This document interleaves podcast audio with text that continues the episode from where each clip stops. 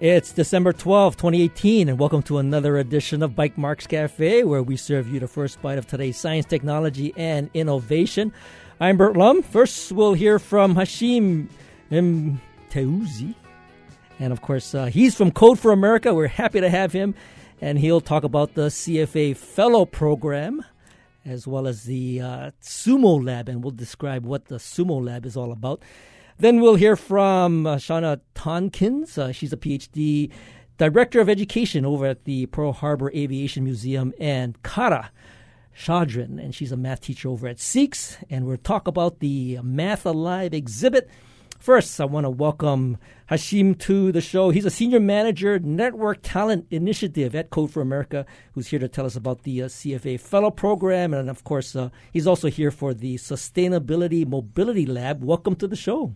Thank you so much for having me. I appreciate being here. You know, uh, I, we had a, a, brief chance to talk a little bit about the the history of, of uh, Code for America here in, in Hawaii, and uh, and you know, I've been involved with uh, Code for America and, and from the brigade standpoint, and and uh, the Code for Hawaii Brigade, but. Uh, and then when we were involved back in, I guess, the 2012, you know, the, the fellows that were participating here came from Code for America, and actually spent some time in Hawaii, about a year. I mean, and, and actually they spent most of their time in the Bay Area. They but they came over, did some assessment, left, and then uh, one of the key projects that they implemented was something called uh, Honolulu Answers. Now the the fellowship program has changed, and maybe you can uh, quickly describe what has uh, what has transpired over these years. Well, quite a bit has changed, yeah. actually. Uh, I'll try to do it quickly. You know, the main thing is that we used to have what people would call parachuting fellows, mm-hmm. right? right? So right. we'd have our host cities. We'd also source some really skilled technologists out of the Bay Area predominantly. They'd be housed in our our offices in San Francisco. They would travel back and forth between San Francisco and their host city periodically, but like you said, the vast majority of the time would be in San Francisco doing mm-hmm. the work. Mm-hmm. The issue that we faced with that, despite all of the great work that the fellows did and all the appreciation that you know we experienced, is that when the fellowship ended, and the fellows returned home, mm-hmm. the work was often left, you know, unattended. Mm-hmm. And that was despite the best efforts or best intentions of the local government. They just didn't have the capacity in most cases or the ability to carry the work forward. Well, in some cases it was a, a matter of capacity. In some cases also uh, there were um, there was administration changes. And when there's an administration change, there's also a transition from you know one philosophy to another philosophy, and that's sort of what happened back in 2012 and uh, uh, into 2013. But so in the new fellowship program, how is it uh, impl- implemented? So we really took a look at you know how we can create the most sustainable model possible, right? And we since 2012 we have now our, our volunteer brigade network. Mm-hmm, mm-hmm. So in 77 different locations in the U.S., we have volunteer chapter of folks who really want to make a difference using civic technology, and we have one here mm-hmm. in Code for Hawaii. And what we want to do is source the talent from within our brigade network and then pair them with their local government to strengthen that bond or that connection and really amplify an existing project that somebody is already tinkering with or trying to push forward. That way, when the fellowship ends, we have a lot of progress made. We have a nice, strong relationship that's been forged between the brigade and the government, and then the people are still in place to continue the work. Now, that's a great uh, uh, sort of transition to the next question, which is what project came out of Honolulu that uh, I guess drew the interest of Code for America and the, the, the, kind of the recent fellowship arrangement?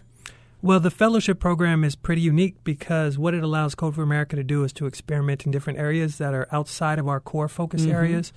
And in Honolulu, the team presented a project uh, regarding the high speed rail project mm-hmm. uh, from the Honolulu Authority of Rapid Transit. And the idea is to create a user centered approach for capturing community feedback and Hawaiian values to make sure that the work is done in unison or in concert with the folks in the community as opposed to, you know, kind of a top down approach. And it just is a lot different than anything else we've done. And the uh, the the government, uh, um, I guess, uh, representative for this project is a fellow that we all know by the name of Ben Trevino, and and his role really is sort of the the representative from inside government who is actually working on HART and and perhaps uh, he was very instrumental, I guess, in, in proposing this uh, this uh, project, right? Yes, uh, Ben Trevino and Stephanie Chang are mm-hmm. fellows, and they've done tremendous work. And Ben has kind of a duality in terms of wearing a HART hat as well as wearing a Code for America fellow hat. Right. And so for him, the challenge is making sure that you know he is satisfying the users in the community, but also the stakeholders within the organization, within the work. And he, uh, of course, we you know it's, it's, great that we're talking about him, and he's not here, but. Uh, he basically also had to get the buy-in from his management at HART that this project would benefit HART, and then he could, you know, perhaps work on it uh, from the from the inside as well as gathering the inputs from the community. Yes, absolutely, and that's you know, always kind of a risky proposition, mm-hmm. especially, you know, if anyone's been following the story of the high speed rail here, you know, there's been some controversy and hasn't been necessarily smooth sailing. Mm-hmm. So anytime you're looking at getting additional feedback or examining the way that you're operating, you know, there's some trepidation there. Mm-hmm. And uh, so as far as, uh, um, what you are doing here in Hawaii. Maybe maybe give a quick descri- description of the the events taking place right now. Oh, thank you. Yes, yeah, so this is we're coming to the close of the community fellowship mm-hmm. cohort. Mm-hmm. It started in June and it ends this month. So we have some closing activities that the team here, Ben and Stephanie, are putting on. Tonight we have our Code for Hawaii Brigade meetup, mm-hmm. which happens on a weekly basis. That's at uh, 5:30 at Impact Hub. If anybody wants to join us, tomorrow the team is presenting to the HART Board of Directors, and then they're putting on a unique activity, a feedback session called the Sumo Lab Planning Session, mm-hmm. where they're inviting folks from other agencies, from the community, anyone who's interested in the work they're doing to come in, experience the findings and the research that they've conducted, and then chime in, right? Get connected. Right. So that's a that's a um, open to the public event, and that's taking place both Thursday and Friday.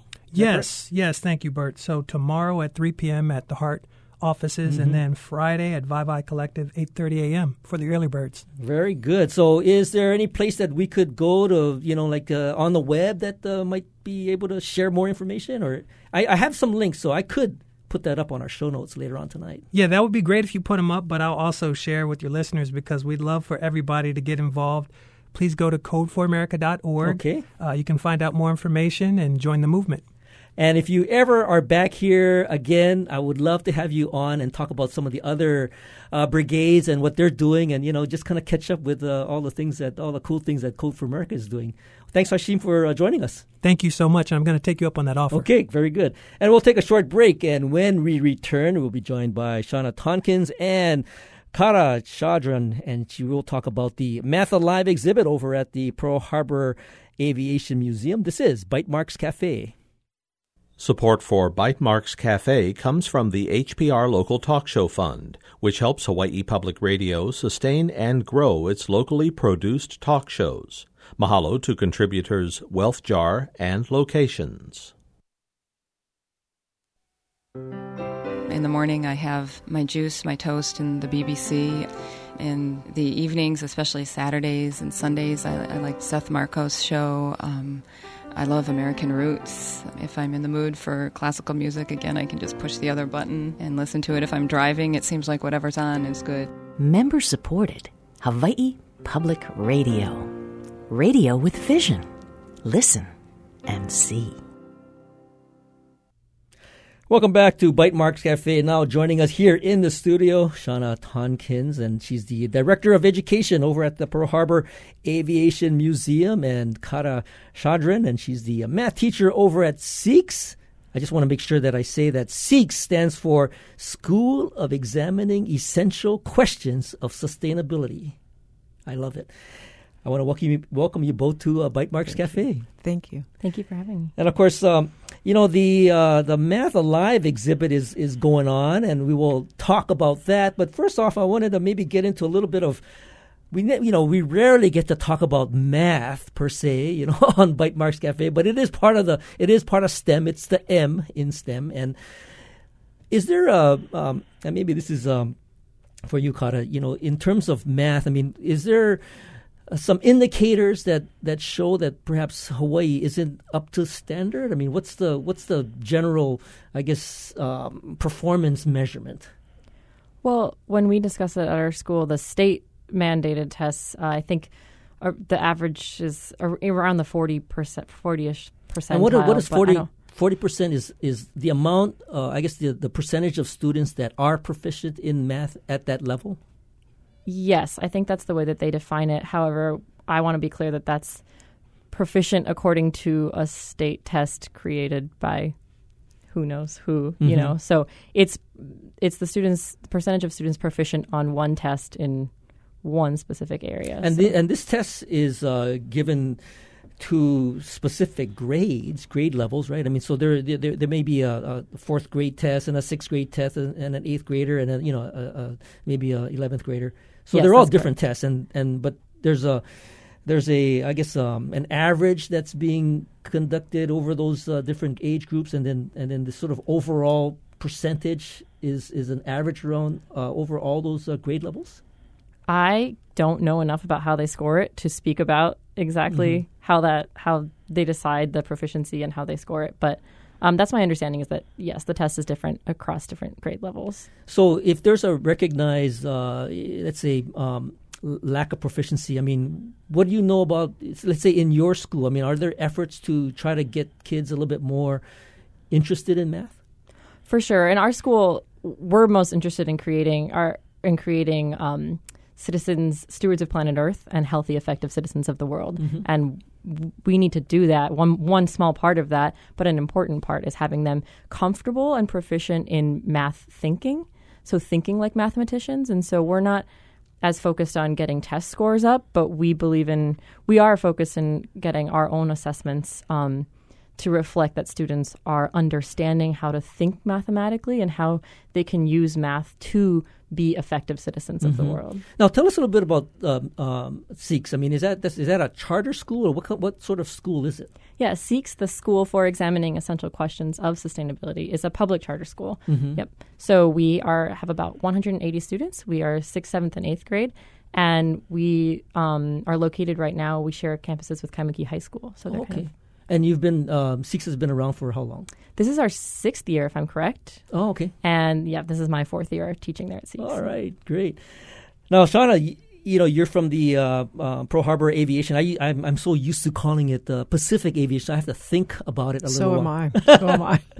and and um, you know, I think it's uh, I've I, I, love going out to the Aviation Museum. I mean, there's always something interesting to to experience.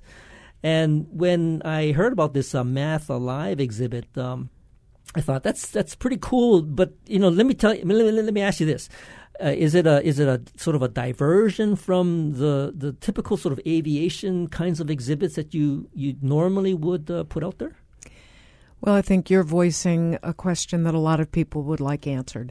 Uh, they think of us as an aviation museum, um, and we are definitely honoring the Pearl Harbor story, mm-hmm. December 7th story, and the aviation aspects.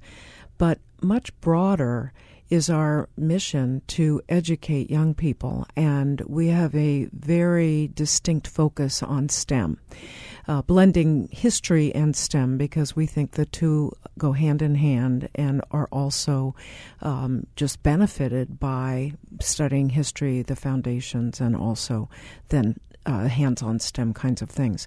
So, when we were approached by Raytheon several years ago to be the only place in Hawaii that would host this, we quickly overcame any um, trepidation about that connection to math because you know that math really has application in everything we do. Mm-hmm. And when you talk about the physics of flight, it's based upon mathematical principles. Mm-hmm. And so um, while Math Alive doesn't focus just on aviation, it focuses on an array of math principles and concepts in everyday life. If I could just play off of something that Kara said, mm-hmm. um, not only do we have some challenges in Hawaii with math proficiency, but across the U.S. And in fact, a study that had re- recently been done asked students what they would rather do study math or take out the trash. And their answer was they'd rather take out the trash. and I think that there'd probably be a lot of adults who would feel the same way. And so Math Alive helps us uh, confront that with hands on act activities that are really exciting and engaging. Give me a, a, little bit of background on, on why did Raytheon decide to invest so much into this Math Alive exhibit? I got a chance to visit it, and it's a really pretty sophisticated uh, exhibit. Thanks. Well, about 20 years ago, um, Raytheon was seeing that we had some real problems across the country with math proficiency. And I think people are aware that that's been talked about for many years, um, that Asian nations, especially, are so far advanced in the mathematical instruction and outcomes. And so they wanted to do something, and they wanted to do it in a way that would engage students and get them excited about opportunities in math, also connecting everyday activities with math. So even if someone chooses not to go into a STEM field, um, they would have better understanding of math because it does contribute to overall well-being and your education. And so they spent a number of years just researching how to address this problem, and they came up with this interactive exhibit of over 30, close to 40 activities that kids can do. They field tested it and then they opened it at the Smithsonian Institute. And mm-hmm. since then, it's traveled around the U.S., mainland U.S. Actually, we're the first outside of the mainland U.S., um, but they've also taken it over overseas, Dubai, um, down to, uh, I believe, Australia, and different places like that. And so when we were asked to be the venue to host it, we jumped at that. Is the is the Math Alive exhibit that currently exists over at the uh, uh, Aviation Museum is that just one of a kind, or are there replications of this you know across the country?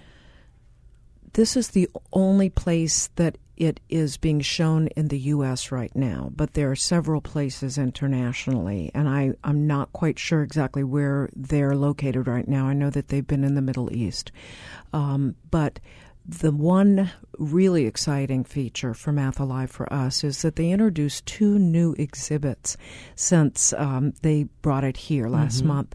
One is on extreme weather, and the other is on cybersecurity.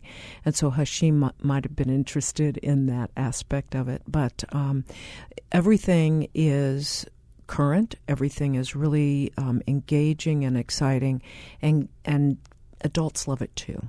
Yeah, I, I do want to get into some of the specifics about the uh, the exhibit, but I want to ask uh, Kara. You know, in, in, terms of trying to get students interested in math, I mean, what are some of the things that you've uh, p- perhaps thought out of the box instead of you know depending on the textbook? How would you get students more interested in actually engaging in math?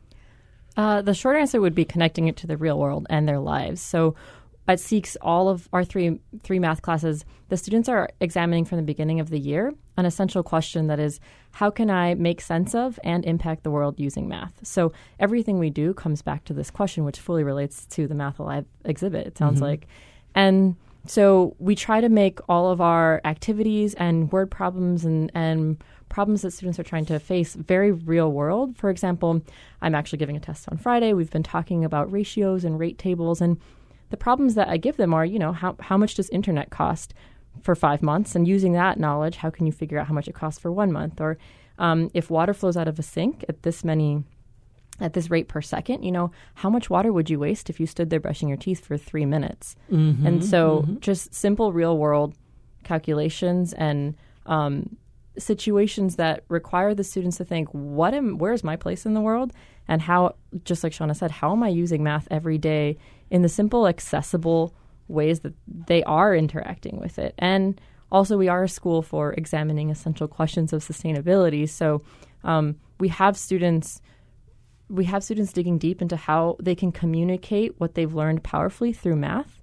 So, for example, in our essential question of sustainability project based block, which is the last two hours of every day, uh, the students are creating projects. They're, they're learning about all sorts of things. But for example, if one group of students is learning about plastic pollution, and if they learn how many plastic water bottles we waste every year in Hawaii, for example, instead of just telling their audience, oh, you know, it's this many thousands of water bottles, we ask them to think about, well, what's a reference point that you could use to teach your audience that in a way that they'll remember?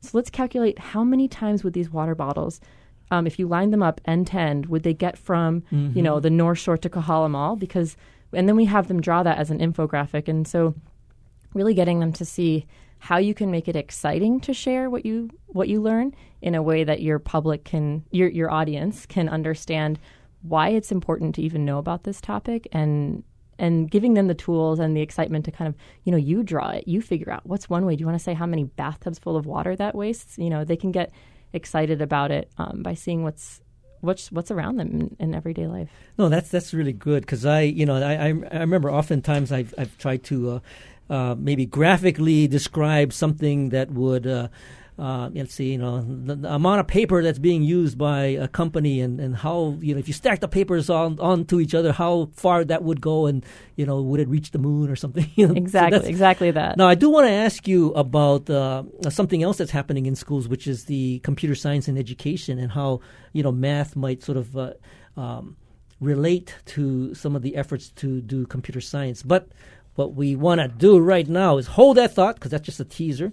Uh, we'll be right back after this short uh, break to continue our conversation w- with both Shauna Tonkins and Kara Shadran. And uh, this is Bytemarks Cafe.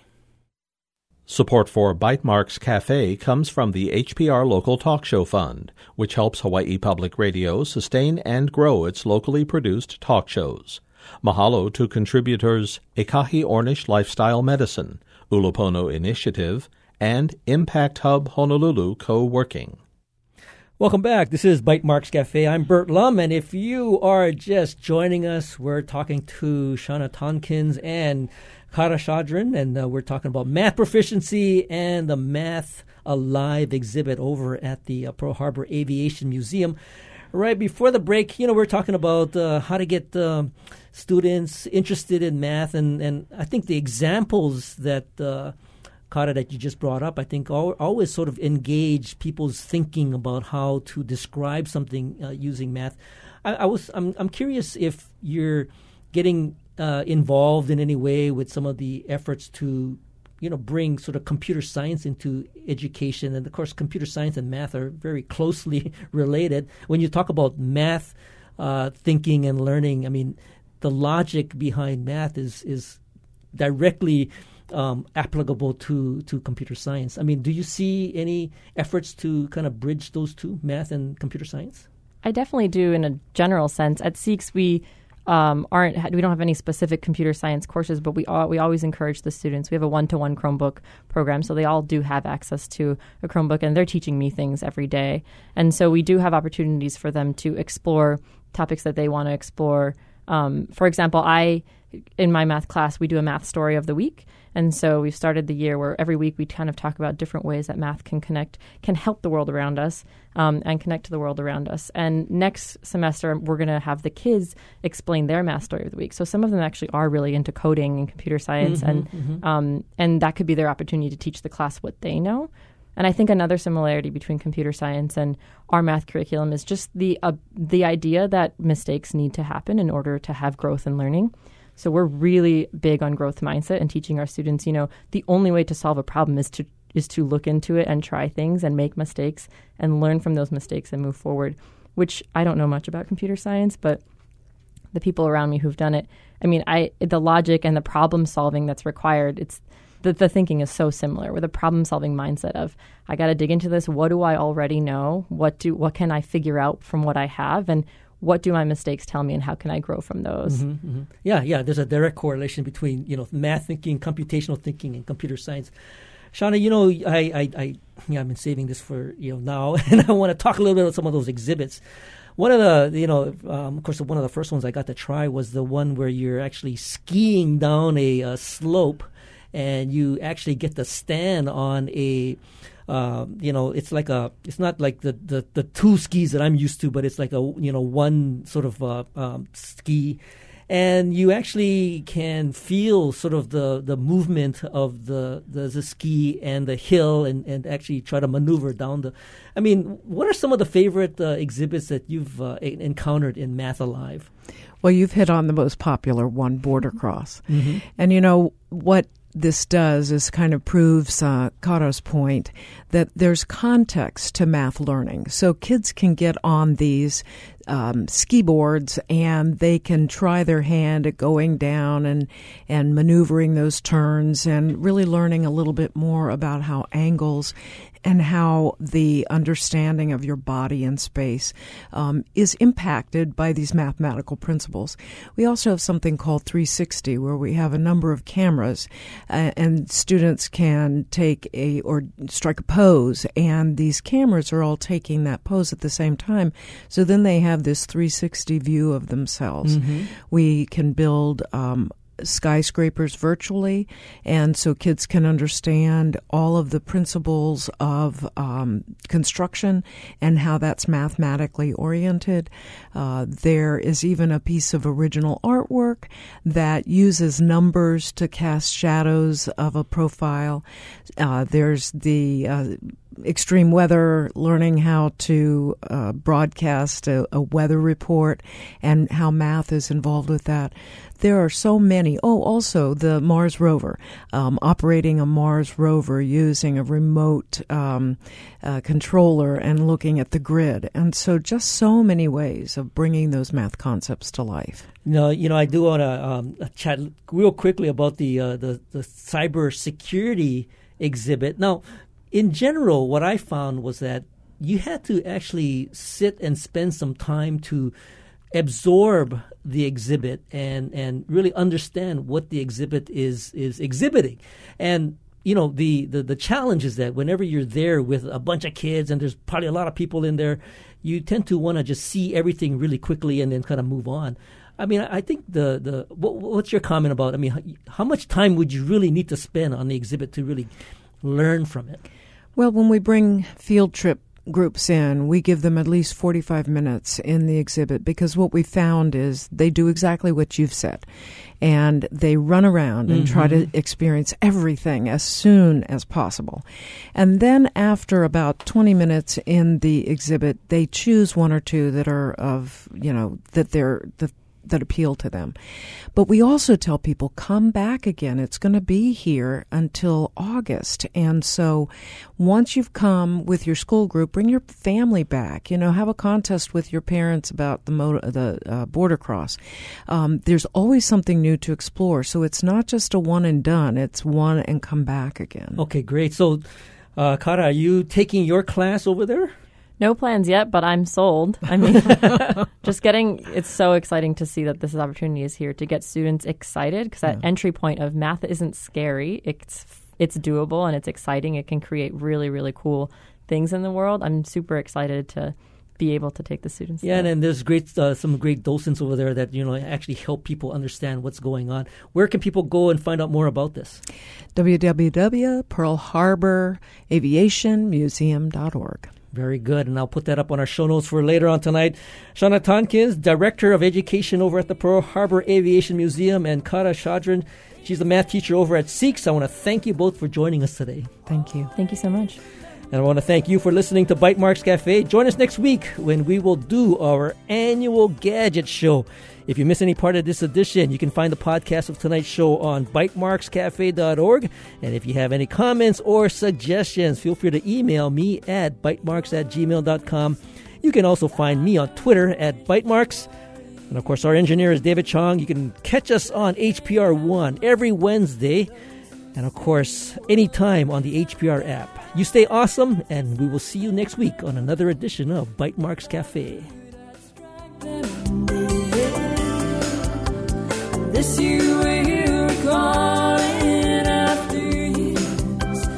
you may we